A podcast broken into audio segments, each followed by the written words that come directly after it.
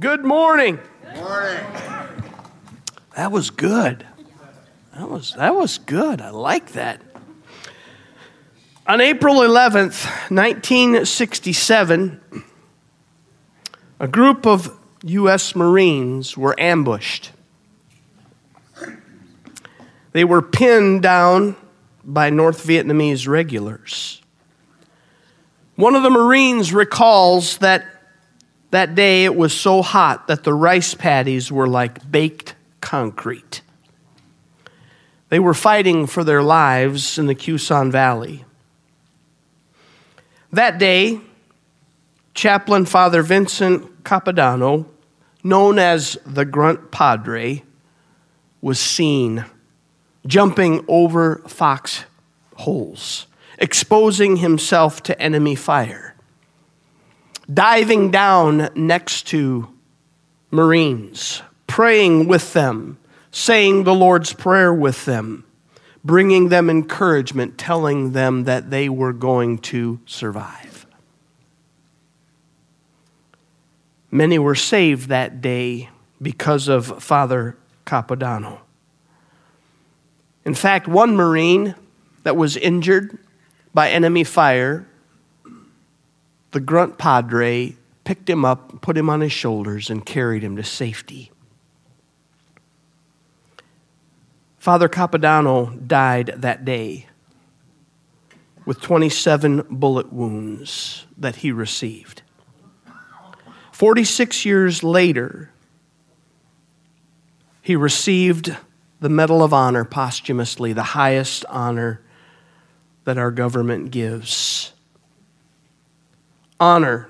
It's one of the most overlooked virtues in our society. In fact, I believe that our society is increasingly honorless. Throughout this month, we're going to look at this idea of honor. Very quickly, it will be July, and it will be the 4th of July, and we will celebrate our nation. There's not a lot of honor for her nation in society. Next Sunday, Father's Day. Not a lot of honor in society today for dads. We are going to look at this idea of honor throughout the month. And today we're going to start with the idea of honoring the Lord. And the Bible gives us an idea of what that looks like. So, what is honor? Why is honor important? Why do we need to be concerned about it? And we're going to take a look at the Gospels here for just a moment. And up to this point, where we jump into Mark chapter 6, Jesus has been casting out demons during his ministry, he's been healing the sick, he's been raising the dead. He has been turning water into wine. He has been doing incredible, miraculous things. And then Jesus takes a little side trip. I envision it, and I know this isn't what it was, but I envision that maybe he got an invitation to his class reunion. And he thought, you know, I should, I should go, I should go back home to Nazareth. I should, I should go to the reunion. I should see all those people that I used to know back in my hometown. So he takes a little side trip to his hometown, the town of Nazareth, and we read about it in Mark chapter 6. Well, on the Sabbath, Jesus did that day in, in Nazareth what he did every Sabbath. He went to the synagogue and he began to teach there in the synagogue. And they they knew who he was because they grew up with him. And they probably thought to themselves, we graduated with this guy. I went, I dated his sister. I hung out. The things that I did with his brother, I, no, we would never want to repeat those things. But they knew who he was. And they wondered to themselves, where did this guy get all this wisdom? I mean, he didn't go beyond, you know, what we might consider high school in the Jewish tradition. He was he received the same amount of training that that all the other guys did, but where did all this wisdom come from? Where did this power come from? How did he get the ability to do all these miracles and I guarantee you they had heard about all the miracles. In fact, the Bible says that they took offense to him. They were offended. They were angry that one of them, one from their small town, one from their high school, would be possibly referred to as the Messiah. They were angry. Mark chapter 6, starting at verse 4, I want you to follow along with me. Jesus said to them, A prophet is not without honor except in his own town among his relatives and in his own home. Let me stop there. What is Jesus saying? He's saying that as, as a, prof, a prophet will have honor everywhere else except with their family and in their hometown and with those who have known them throughout their lifetime. Let's carry on. He said he could not do any miracles there except lay his hands on a few sick people and heal them he was amazed at their lack of faith. That Greek word for honor, it means value, respect, esteem. To treat as precious or weighty or valuable. And something that is without honor, it is simply treated as that which is common. In fact, we would say it is dishonored. Honor is something that we give. And we generally give it because we perceive that the one who it is being given to has sacrificed. Nazareth didn't value, didn't honor Jesus. There was a lack of honor for him in his hometown, and because of that, it limited their faith and it limited the amount of miracles that Jesus could do. As you read throughout Jesus' ministry, often it says he healed all. And in that community, he healed a few. It was their lack of honor, their lack of faith in him that caused this to happen. Friends, I want you to know that we are called to honor. We're called to honor God. Husbands, we're called to honor our wives. Wives, we're called to honor our husbands.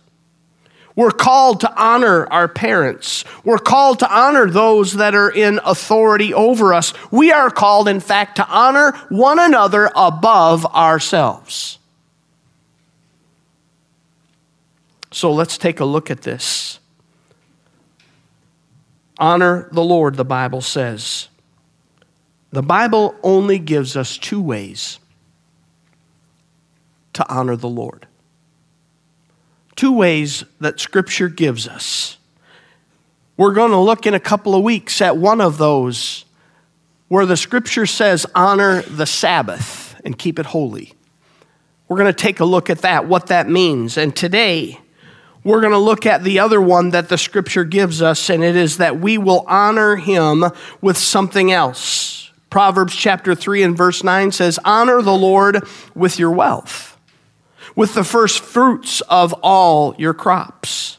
This morning, I want to touch on three different mindsets that we can have as followers of Christ, but, but even beyond that, because these truths that we're going to talk about today, they, they, they go beyond the boundaries of Christianity. They go beyond the boundaries of a relationship with Christ. Even those that do not follow God, if they live by these things, they will find them to be true. We're going to look at these three different mindsets, and we're going to look at some scriptural examples of each of these. The first one that I'd like us to look at, the first mindset, is called the bag. And in the bag mindset, there's never enough. Have you ever said to yourself or to someone else, or maybe heard someone say, My check is spent before I even get it. That's a bag mindset. It's a bag mindset. It's a mindset that we read about in Haggai chapter 1 and verse 6. The prophet Haggai writes this You have sown so much. In other words, you've worked really hard. You've worked really hard and harvested little. You eat, but you never have enough. You drink, but you never have your fill. You clothe yourselves, but no one is warm. And he who earns wages does so to put them into a bag with holes. The bag mindset is one that says, I'd like to do more for God. I'd like to go more for God. I'd like to be used more by God. I'd like to give more for God. There's just never enough in the bag. Why? Because there's a hole in our bag. I'm actually friends on Facebook with my fifth grade teacher, Mr. Hoplin. Mr. Hoplin actually went to the same church that I did when I became a teenager. And I don't know if I ever went up to him and just thanked him for being my fifth grade teacher. I should have done that. But Mr. Hoplin told us a story when we were in that class, and he was trying to teach us something, some sort of a lesson. And he and his brother worked at a grocery store when he was young. And one Friday on payday, he was in the parking lot waiting for his brother to, to come after they had cashed their checks. And his brother came out of the store, and his brother looked kind of funny because his brother had cashed his check and he had asked for his paycheck in coins and he had filled every pocket that he had with coins. And so he walks out of the grocery store with his pockets filled with coins, laughing. Until the seams in his pockets burst and all of his paycheck went rolling all over the parking lot. As a fifth grade kid, that image stood out in my mind all these years. His pockets literally lost the ability to hold the money that he had just received. Let's look to the New Testament here for an illustration of, of what this bag mindset really would be like. John chapter 12 tells us that Mary Magdalene has uh, is pouring perfume on Jesus. And we understand that this was really in preparation for his burial because he would not receive an appropriate uh, anointing at burial. And so she pours that, that valuable uh, ointment out on Jesus, that valuable perfume out on him. This perfume was so expensive that the Bible says it was worth a year's wages. Now, just imagine what you make in a year and equate that with the value of what Mary had just poured out on Jesus. She pours this perfume out. It's an extravagant act of worship, and the disciples are unhappy. They're unhappy because this is a lot of money that has just literally gone down the tubes.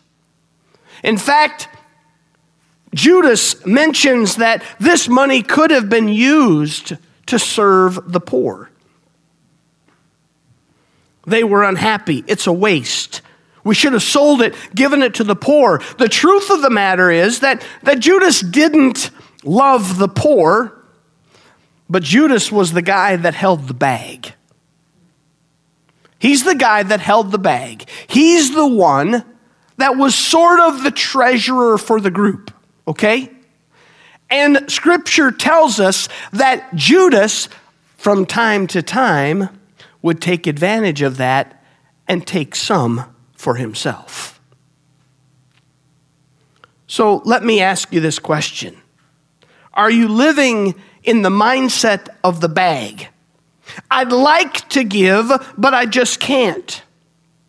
If we're living in the mindset of the bag, I want you to know something that there will never be enough. In fact, we know people, we can identify people in our lives just with this description that we know are living in the mindset of the bag because there's never enough. It won't matter how much money they make. It won't matter what kind of a job they have, there will never be enough. The second mindset that the scripture talks about is the basket. In the mindset of the basket, there's enough. Deuteronomy chapter 28 and verse 1. And then in verse 5, it says, If you fully obey the Lord your God and carefully follow all his commands, I give you today. And then it says in verse 5, Your basket and your kneading trough will be blessed. Let's bring this into the New Testament. Jesus said in Luke chapter 6, verse 38, Give and it will be given to you a good measure pressed down, shaken together, and running over will be poured into your lap. For, the me- for with the measure you use, it will be measured to you. When we think of a lap and something falling into our lap, our lap really can't hold much, can it? There's not much that we can hold. But remember, in this culture, they wore robes. So something that was poured over into your lap, you could hold a great amount in your lap. Now, it's summertime. Well, it was summertime two weeks ago. Now it's fall. But when, when it's warm out, one, of I don't, man, I'll do it year, year round, but uh, especially in the summertime, I like to go to Gilbert's. Anybody here like to go to Gilbert's? You know, I, I know a lot of you like to go to other places with soft serve ice cream, and I, I'm just, I'm, I'm not a, I'm not a soft serve ice cream kind of guy. I am a real ice cream kind of guy. So when I go to Gilbert's, I immediately have to go and scan all of the, the flavors, okay? Because I'm truly looking for one flavor. I'm looking for Bear Attack all right? I'm looking for bear attack. That is that is far and away. I mean, I'll I'll I'll eat Zanzibar, but I want bear attack, okay? And I want I want it in a waffle cone, and I I, I order it with one scoop, okay? Because I'm paying. All right? And there's generally people with me, and so, and I don't need that much anyway, but I absolutely enjoy doing that. And we all love it when we get there and that, that young lady is, she, you know, we hope she's been working out and, and her, you know, and she really just bears down and, and she, she puts that first amount in the bottom, packs it down, and she gets that second scoop and she gets that out. And there's, there, it just, we love it, right? When there's so much that is just over. I mean, and you're like, I said one scoop. She said it is, it is one scoop. But then occasionally, there's the young lady that I don't know if she's new. I don't know if her dad owns the place, but you can't see the ice cream above the waffle. And there's a little tear that sort of comes down my eye. We, we like it when we get it heaped on there. We love it when that, that confident employee that's been there for a long time and knows that this is why people come. And she scoops it on there and she just piles it and drives it down into that cone just before the point of breaking. That's what we all love. We love to be treated this way, but in truth, do we treat the Lord this way? You see, we want to receive that way, but do we want to actually give that way? Do you want to receive? Pressed down, shaken together, and running over? In the Gospels, we read about a little boy. And our, this little boy uh, was, was listening to Jesus, and they, there was a call to go out for what food do we have? And, and he obviously either came forward or somebody spotted him, but he's the kid with the five loaves and the two fish. So they decided that he was going to give it, but what is this among so many, the scripture says? There's no way that this is going to be enough. But Jesus received it, he blessed it, and he gave it out. And everyone, the Bible says, that day had as much as they wanted to eat. And there were 12 baskets left over. That boy might have thought, that's it. I just gave up my lunch. I'm not going to get any of it back. And all of a sudden, they got to him and they said, What do you want? So he began to take enough for himself to eat. And he got everything that he needed. And yet he looked around, and 5,000 plus women and children were receiving all they wanted to eat. Let me tell you something. One of the lies that the enemy wants to use in your life and in my life is there's not enough to go around. That's what he wants you to think. That's what he wants you to believe. There's not enough. So I've got to keep this for myself. That's a lie from the enemy. In fact, that day there were 12 baskets left over. So are we of the basket mindset? Now, the basket mindset sort of says, you know, whatever I have on me, I'm going to give and we're gonna we're gonna give it to god and we're gonna ask god to bless it we're gonna ask god to use it and he often does miraculously but let me tell you this I believe that God wants us not to live in the, the bag mindset or the basket mindset. I believe that God desires us to live in that third mindset that we're going to call the barn, where there's even more than enough. When I was a kid, for one summer, much to the chagrin of my family, because I tell the, these stories and they laugh at me. But I worked on a dairy farm, and one of my responsibilities was to feed the calves. And so I would have to go up into the haymow and I would have to drop bales of hay down through a, a, a little square opening in the floor of the haymow, and down below the haymow was where the calves were kept. And so I would have to be up there in that hay mow filled with hay. Or I would have to go to the corn silo and I would have to get buckets of corn out of that silo. And I'm telling you, there was so much hay in that barn, there was so much corn in that silo that I literally never ran out, no matter how much I used. There was always enough more than enough. Proverbs 3 9 and 10, it says, Honor the Lord with your wealth, with your first fruits of all your crops. Then your barns will be filled to overflowing, and your vats will brim over with new wine. We need to remember that it's not how much we give that matters, it's about first, giving the first that matters. Either God is our source or He's not. Let's look at some Old Testament principles with some New Testament applications. Genesis chapter 4, verses 3 through 5, it says, In the course of time, Cain brought some of the first fruits of the soil as an offering to the Lord. And Abel also brought an offering, fat portions from some of the firstborn of his flock.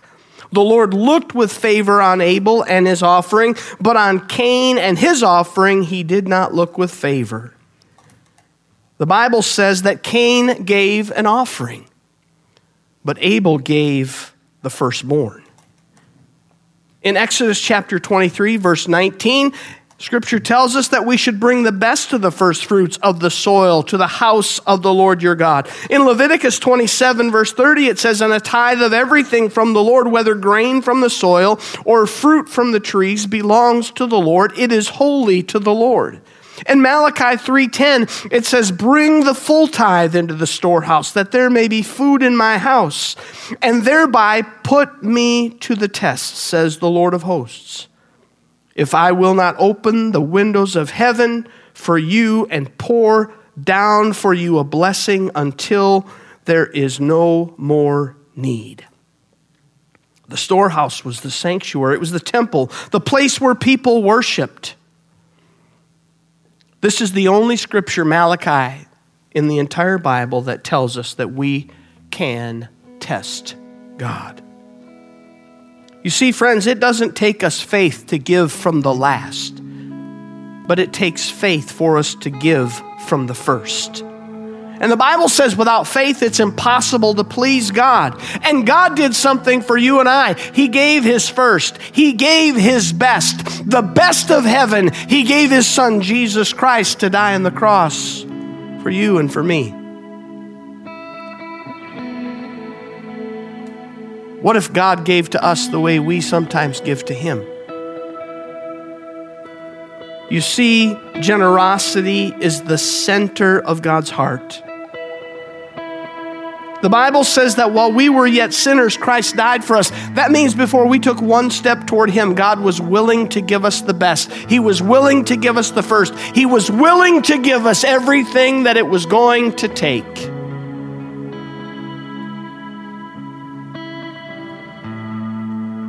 Are we honoring God? Are we putting God first? You might look at your resources and say, There's no way that I can do that. The Bible says, Test me and see.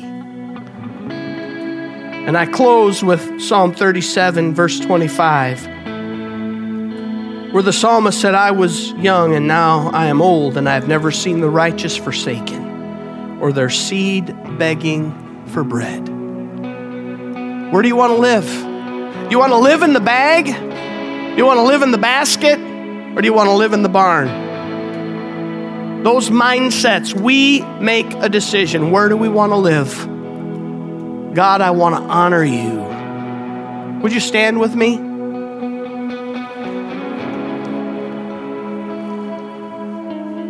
Father, I pray, God, that we would, as your people, make a decision to honor you with everything that we have.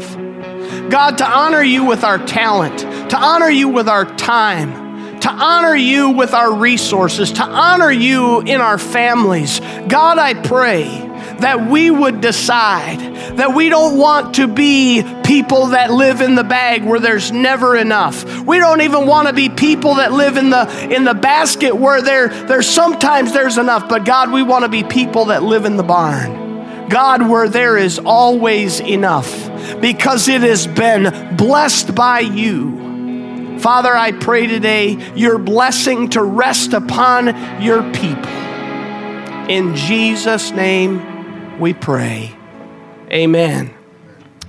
We're going to have the worship team come and they're going to lead us as we close our service. I just want to invite you to hang around after the service, fellowship with one another, get a cup of coffee, spend some time getting to know those that are around you, those that are here in the church. Uh, and, and I'll tell you what, you will not be disappointed if you do that.